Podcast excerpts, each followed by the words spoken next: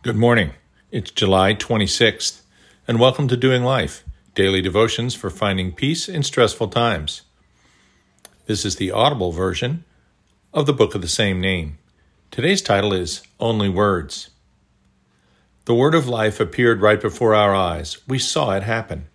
The infinite life of God Himself took shape before us. We saw it, we heard it, and now we're telling you so you can experience it along with us this experience of communion with the Father and His Son, Jesus Christ. 1 John 1 2 through 3, the message. There's an expression I imagine all of us have used from time to time. I wouldn't have believed it if I hadn't seen it with my own eyes. The implication is that information obtained through the written or spoken word carries a certain amount of weight, undoubtedly related to what is known about the source, but that physical presence at the occurrence in question where all five senses can come into play, lends the maximum credulity. Perhaps the most famous example from the scriptures is the story of the disciple Thomas, who, like many of us, simply wouldn't believe that Jesus Christ had miraculously risen from the dead, even though he had been witness to multiple other miracles. John 20, 25. This is something that God understands well.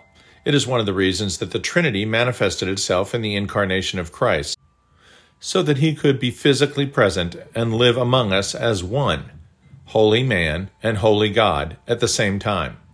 We could read the Sermon on the Mount and take it as good advice, but the fact that Jesus spoke it, was crucified on our behalf, and then raised from the dead with over 500 eyewitnesses, leading to countless testimonies as to its veracity, leaves us much more likely to believe than simply reading a story. Steve Brown, author of Scandalous Freedom, tells the story of a young woman who became overwhelmed for many reasons and chose to leave her husband and two children. She ran away to the other side of the country. He called her repeatedly and begged her to come home, telling her over and over that he still loved her. She refused.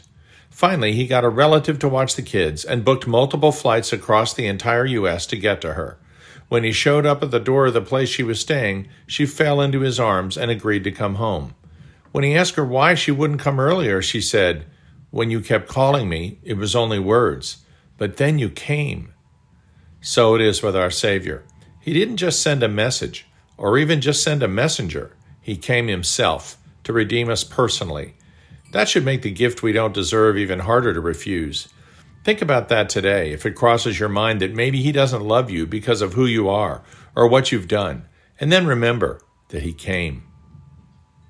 For God so loved the world, meaning you, that he gave his only begotten Son, that whoever believes in him shall not perish but have everlasting life. John 3:16. Dear heavenly Father, we love you and we know that you love us for one simple reason. You came. Amen.